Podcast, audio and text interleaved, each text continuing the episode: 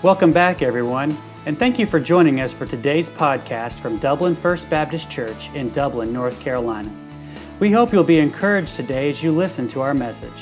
For more information, please visit our website at www.dublinfbc.org. That's www.dublinfbc.org. Now let's join the congregation of Dublin First Baptist as we listen to the preaching of God's Word. Chapter 16 tonight. If you want to go ahead and turn there to open up and appreciate this morning uh, uh, the message.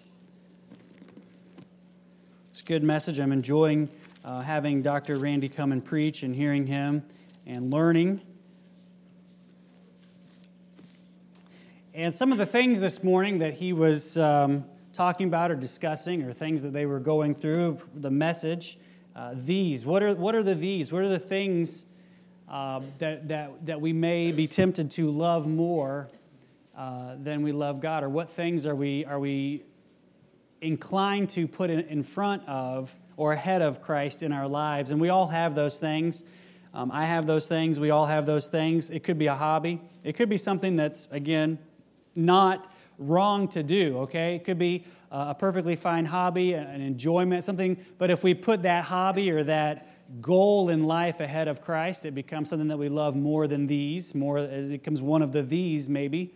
Um, but I was thinking through, as he was preaching this morning and talking about what is it that we love more, and, and as we go into a, a new year, that as we um, put aside those things, that maybe could get in the way of following Him, that could get in the way of where our true love should be focused, it really has a lot to do with some things that God has led me to tonight as well. And so it's always encouraging to see that. Uh, because as I was reading through some things this week, my, uh, reading through um, daily devotions and different things, this, this verse kind of jumped out to me. It's Proverbs 16, verse number 3. It's going to be the main part of our text tonight, but we're going to look at a few other verses around Proverbs and, and then through the scriptures tonight, but it really has to do with uh, how we focus our lives and, and, moving forward in a new year or in a new beginning. I, I like the, the idea of new years and new beginnings. You know, the things that are behind are behind, and we can, as Paul said, press toward the mark. We go forward.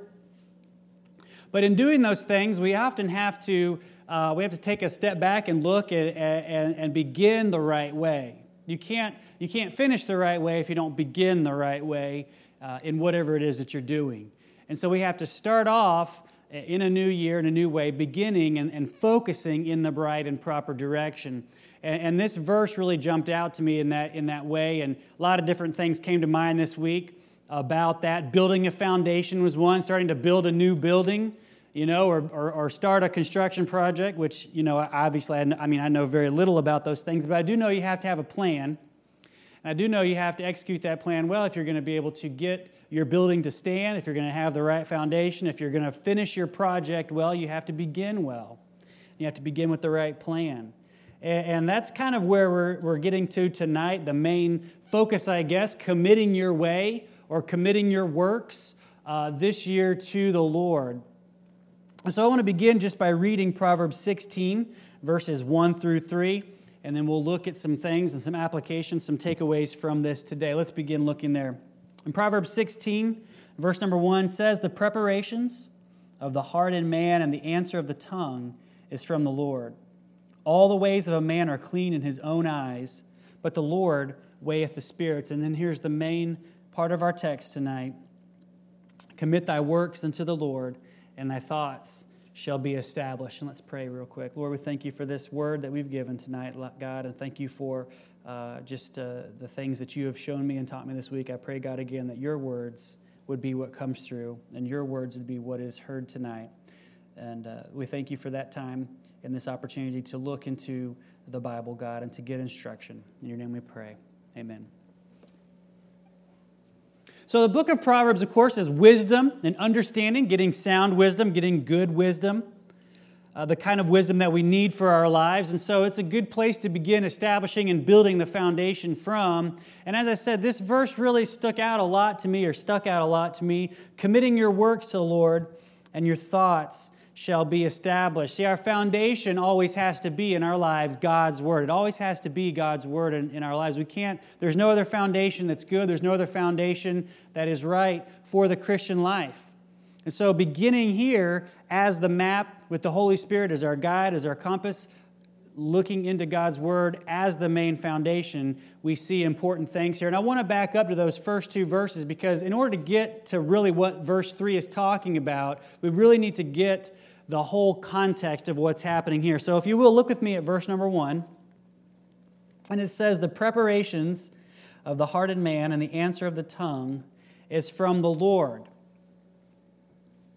And this is a very important thing to kind of begin looking at here because what the verse is basically saying is that in our lives, we have been given the ability to plan and think ahead of things, right? We can sit down. There are some people that can sit down with a blank piece of paper and sketch out how to build something or whatever they do today you know they use computers and stuff now but but there's a plan some people have the you know we have the ability to sit down and think how am i going to get this pile of wood to be this you know, tool shed or whatever, this ramp, whatever I want it to be. How am I going to do that? Or whatever project it is. You know, some of you ladies in here, you work in the in the sewing and you're making the dresses and the shorts, and you look at a at a piece of fabric, a piece of cloth there that you've bought or purchased or whatever, and you have a pattern, you have a thought in mind of how you can turn this into shorts or a dress. Okay? And, and, and you look at the big picture, you see that. And that's what this is here. We have that ability. Why? Because God created us in His image. It goes back to Genesis 1. You know, in the, in the image of God, we're created. And God is a thinker, a planner, right? If you start looking through science and you start looking through other things, you see how so many parts of, of creation are so connected together and so put together so well that you can't it, it boggles my mind that people think it all happened by accident and chance. It boggles my mind that people think that, you know, the design and the creation that is there in front of you, people look at that and say, man, one in a million chance that happened, right? No, it was a design. It was, it was built. It was created by God with an intent and a purpose and a design and a specific thing. He looked at nothing and created something.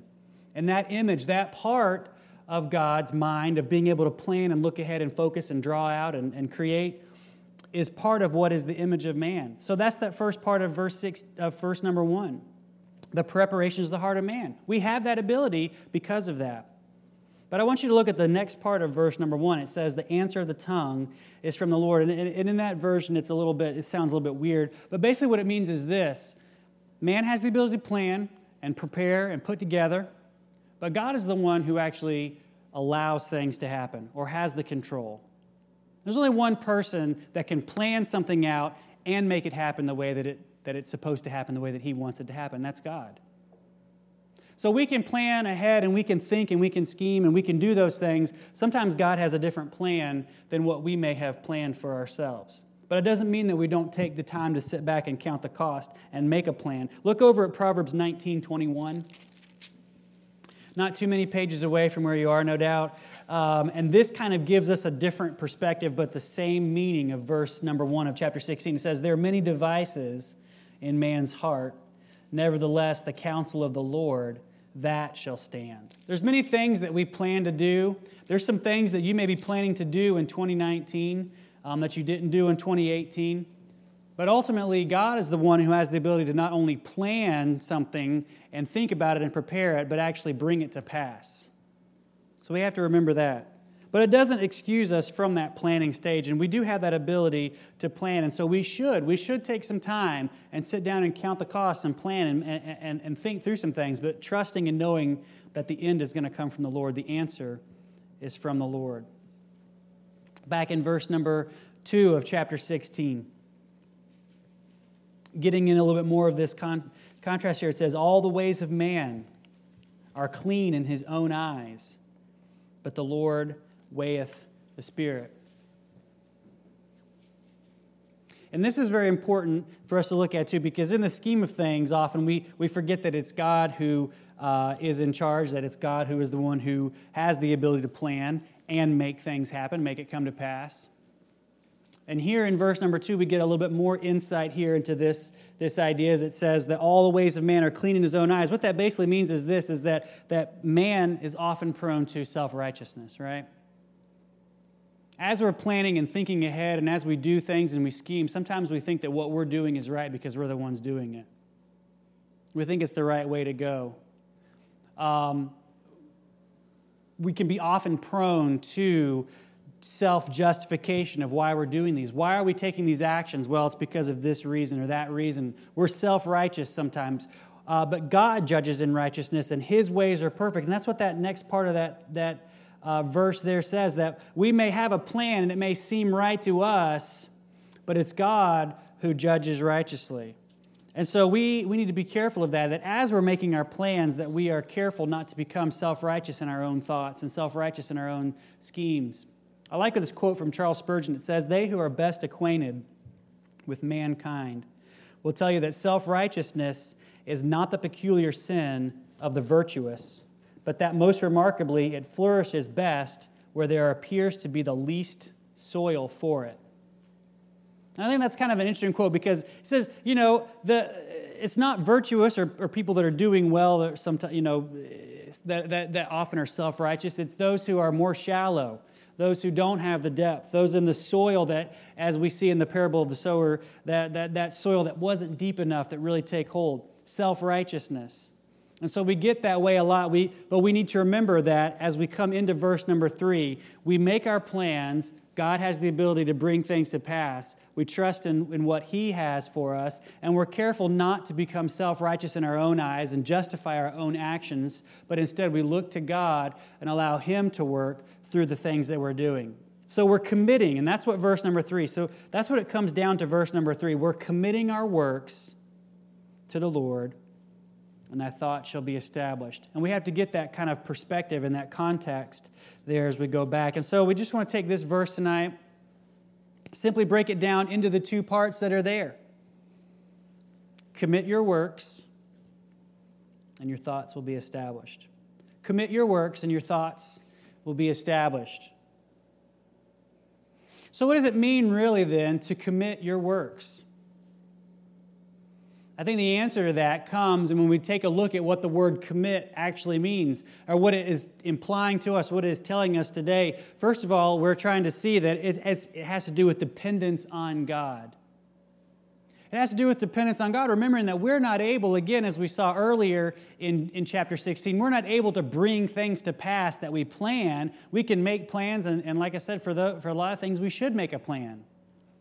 But we're not able, able to make that plan happen we don't have that ability. We don't have that power. We don't have the ability to have the next breath apart from God. We don't have the ability to do the things, to do anything apart from what God gives us the ability to do. Him working. So that word commit there has to have that understanding that, first of all, we have total dependence on God and who He is. And, and, and this is, in studying this, this, this word commit has the idea of rolling a burden onto someone else or rolling something away from yourself and onto something else. Rolling away. That, that, that really gets down to the main point of what it means to commit your works to the Lord. That we're taking them away from us, we're taking these things away from us and putting it all on God. Realizing that's who we have to depend on anyway. We're rolling everything onto God roll a heavy object. Commit the word itself, as we know it in English, uh, has the idea of finality, right? I'm putting this here, I'm committing it here, it's going to stay there. We commit resources to different things in our lives, or we, we commit time to different things in our lives. I'm going to commit this amount of time in my life to helping with this project, or I need to commit this amount of time in my life to doing this thing to make it, ha- you know, to, to, to help have uh, the, the plan be successful. I'm going to commit to something. It's a finality. I've decided that that's what I'm going to do. I'm going to be a part of this thing. We roll that burden. We commit that to the Lord. We give it to the Lord. We don't take it back. We don't try to roll it back to ourselves and try to make it happen. That's where we get into that self justification, that self righteousness part where we start thinking, well, you know, maybe if I just take a little bit of this back, I can, you know, manipulate it here and there and I can make it happen the way I want it to be. But we have that total dependence on God and we cannot. Similar verses to this phrase would be like Psalm 55 22. It says, Cast thy burden upon the Lord and he shall sustain thee. He shall never suffer the righteous to be moved, rolling our burden onto God. Cast your burden onto the Lord.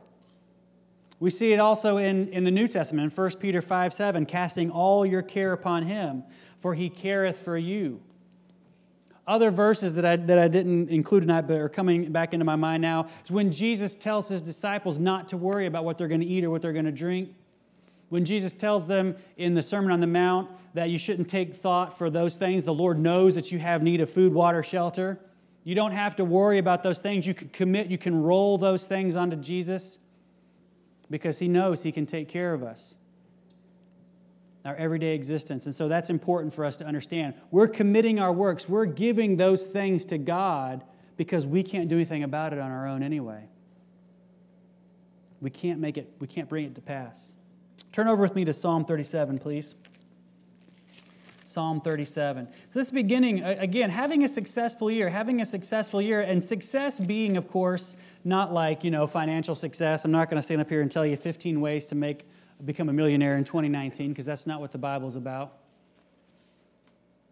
But having a successful year for the Lord, having how can I uh, uh, have a successful year for the Lord? How can I reach more people? How can I be a more effective witness? How can I grow in my walk with Christ? How can I be more effective this year? for Christ. Psalm 37, verses 4 and 5. I'm going to look at these two verses here because they have a similar thing as well. And verse number 4 says, Delight thyself also in the Lord, and he shall give thee the desires of thy heart. Commit thy way unto the Lord. Trust also in him, and he shall bring it to pass. Some of you may be ahead of me already, and yes, that word commit there in that psalm is the same as the word commit in Proverbs in our text tonight. It's the same thing, rolling our burden.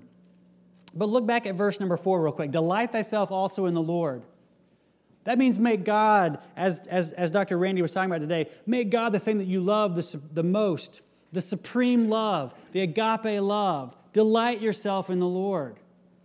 Make that the high priority, make that the highest thing. Love the Lord supremely. Delight thyself also in the Lord, and he shall give thee the desires of thy heart. Now, you're, some people would say, man, that's just great. I want that new Ferrari. I'm going to go to the gas station right now and buy that winning lottery ticket because that's the desire of my heart, right? By the way, I know all of you in here, if you did play the lottery and you won, you'd tithe on that money, wouldn't you? Don't answer that out loud. all right, I was just teasing about that. But here's the thing are you ready?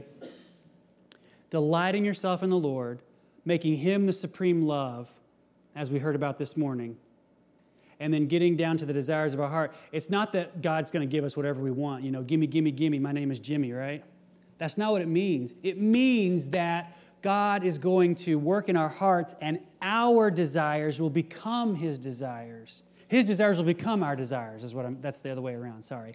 His desires become our desires. And as we delight ourselves in the Lord, and He is the ultimate love of our life, that, that what we desire is what He is desiring for us, and He brings it to pass then. And we pray for those things. We ask for success. We commit our works to Him then because He's making His desires our desires, and we're growing in love for Him.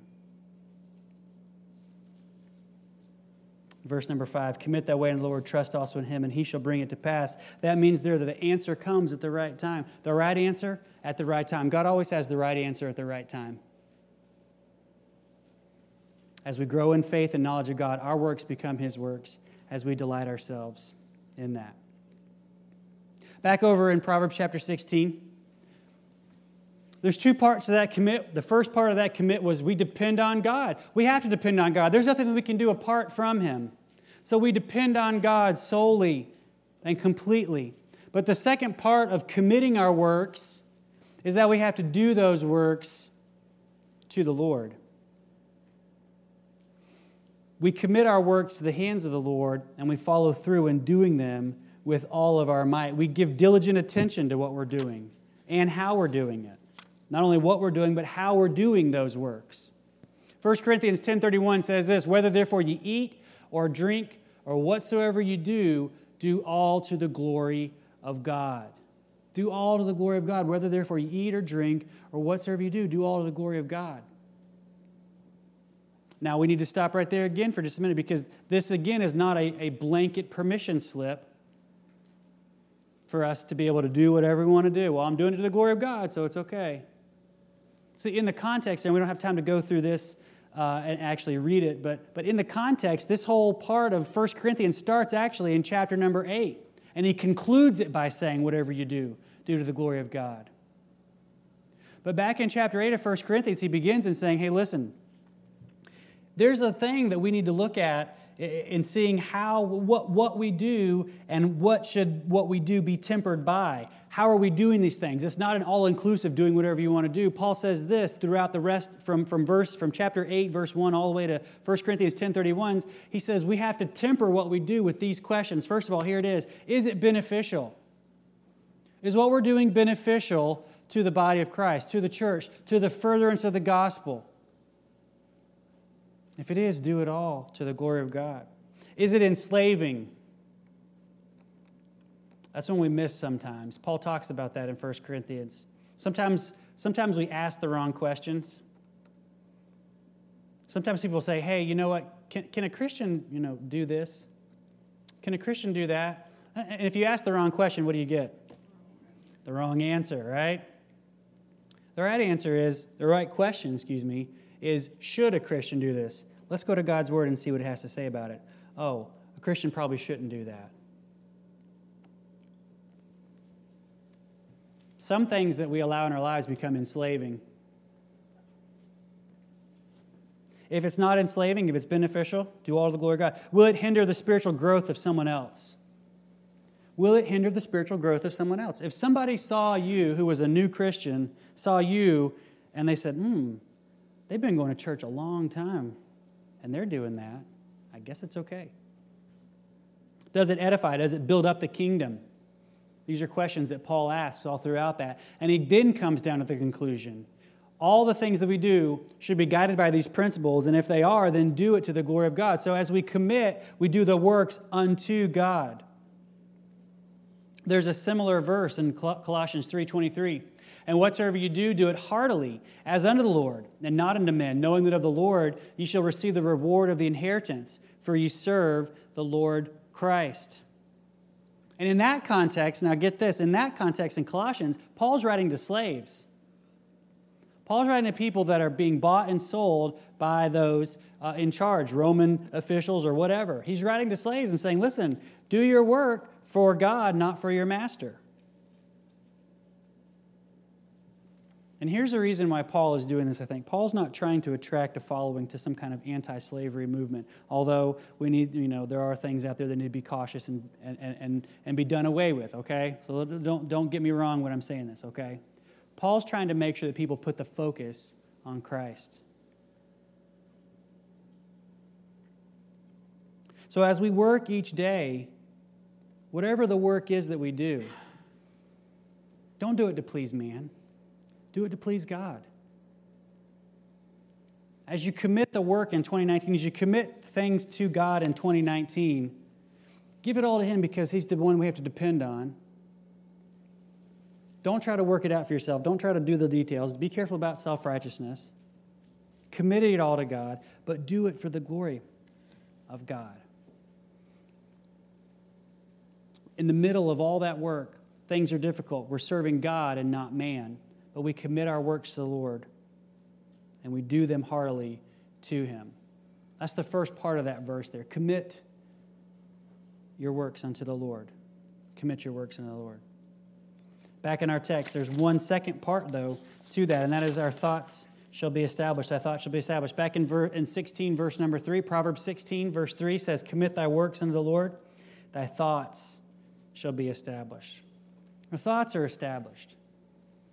In a lot of ways, this is a little bit of, of uh, a reversal. Solomon here writing uh, the book of Proverbs and, and just a little bit of a reversal of, of order. Uh, we may say that it might be better to say that a person should uh, have their thoughts established first and then they commit their works to the Lord. You know? But Solomon here, I think, is making the point that, that we're told in first committing and trusting putting that trust and faith in God first. And then he leads us and establishes our thoughts. What Solomon is teaching is that we commit those things. We can trust him that it will be accomplished. We, instead of thinking we can accomplish our own ways, like verse 1 talks about, we can do it ourselves, but no, God is the one that, that says yes or no. And instead of getting into the realm of self justification and, and trying to justify our own actions and self righteousness, we remember no, one said we trust God. We don't trust ourselves, we trust God, and we're not trying to work things out ourselves. Then we can commit the works of the Lord. And that's where the context of those three verses comes together. We're not trying to make things happen ourselves, we're not trying to manipulate and twist things and twist facts and make it happen for ourselves. And we're not trying to justify our actions. We're committing, we're trusting wholeheartedly in God. And that could be a reason there for why the order is a little bit reversed from what we may think about. But established, established, undivided attention to the right path. And I found this beautiful picture of a, of a path through a, a luscious green meadow. Isn't that great? But committed, committed to that path. Established, undivided attention. I love that undivided attention to the right path. An idea that we're not even going to um, look away from what we're supposed to be doing. You know, I've heard people say, it, and I've never done it, so I can't, uh, I can't personally testify to it. But but plowing a field with an animal. Anybody ever done that before? Okay. I was always told that you had to find a point on the far side of the field that you could look at and go towards that point. Am I, am I right so far? Because if you didn't, what would happen? Okay, there you go. All right, see? But that's the idea there also. Tractor too, okay. I, I have driven a tractor. I have mowed the grass with one of them big things on the back of a tractor. I didn't really look at a straight point. I was just mowing grass. It didn't really matter, you know. As long as the grass was short, it was right, right? Maybe. I don't know. Mike says, no, put the lines right, right, Mike? Mike puts the straight lines and we mows the grass, I bet, don't you? Pays attention to that. He does a good job. But that's the idea there, though, okay, that we see in establishing, establishing the thoughts are established. We have a fixed point that we're going towards. We have a direction that we're being led in, and we're going that way. Next one will be crooked too. And then you're off so far you don't even know how to get back on, right? That's very true. That's very true. A lot of profound uh, thought going into that as well with, the, with, with our message tonight. The next one's off, and the next one's off, and the next one's off. Look over at Proverbs chapter 4, please. Just a few chapters away, we get a little bit more perspective on this. But that's what that word established means there in, in verse 16. That we have a fixed point that we're looking at. Listen, in our lives, Christ should be our fixed point that we're looking at to become more like Christ every day and following in the path that He has for us and following in what He wants us to do, that's our fixed point. We don't look away to anything else. There's no other target, there's no other goal, there's no other destination. It's God and, and, and Jesus Christ, His Son. That's our fixed point, and we keep our eyes going in that way. Proverbs 4 25 through 27. Let thine eyes look right on, let thine eyelids look straight before thee. Ponder the path of thy feet. Let all thy ways be, there it is, established.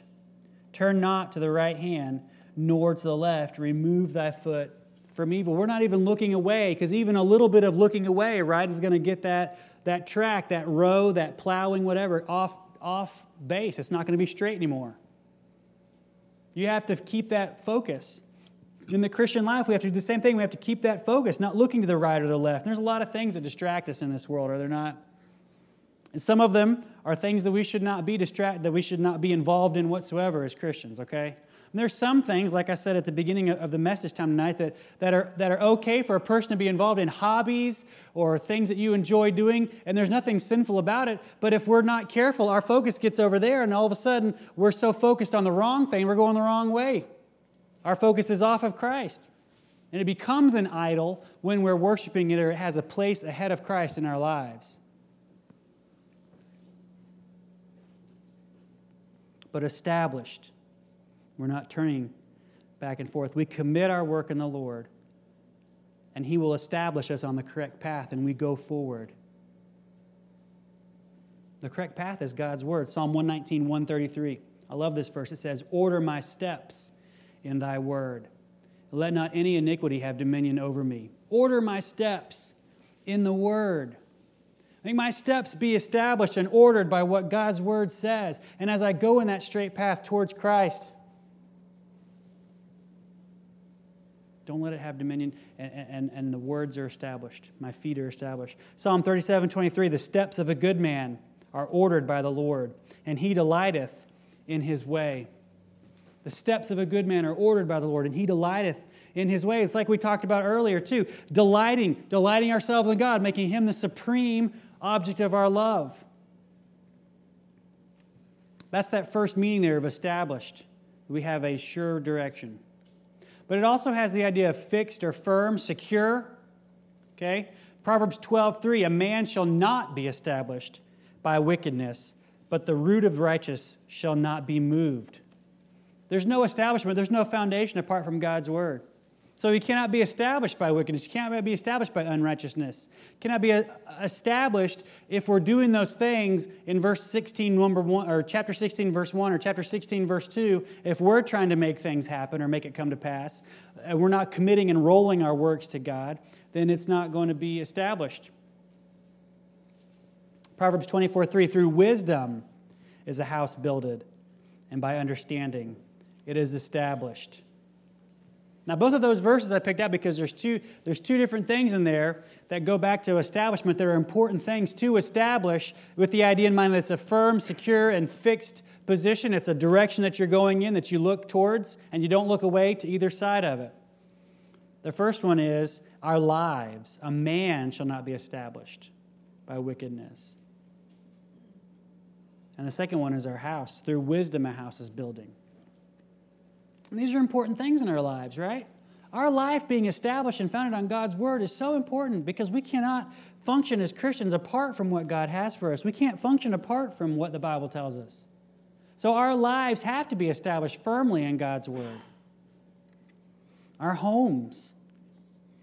Our homes have to be established in God's word and in Christ.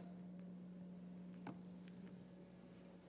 was reading this article this week and it was kind of an interesting article. And it was saying that, that families in general in America were on kind of a decline, which was affecting the workforce. It was kind of an interesting article. It was talking about how establishing a home and a family was affecting jobs because it was saying that um, as, as, things are going, people are getting married later in life than they used to.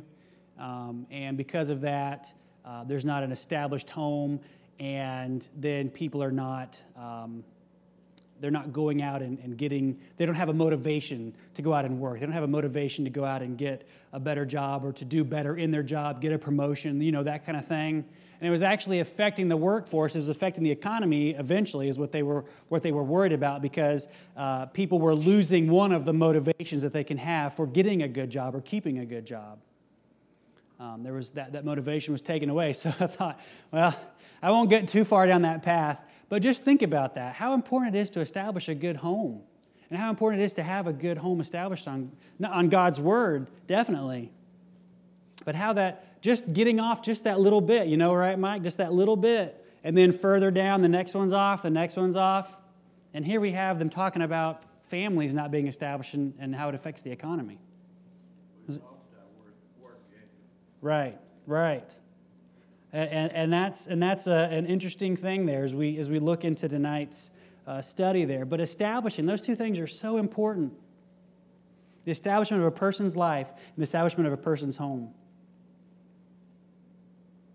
I want to see this really quickly and then we'll be done. Closing up here. Go with me to Titus chapter 3. I think this is important and this kind of brings it all together here because we have this establishment, we have this foundation, we have this security because of Christ. Titus chapter 3. Ooh.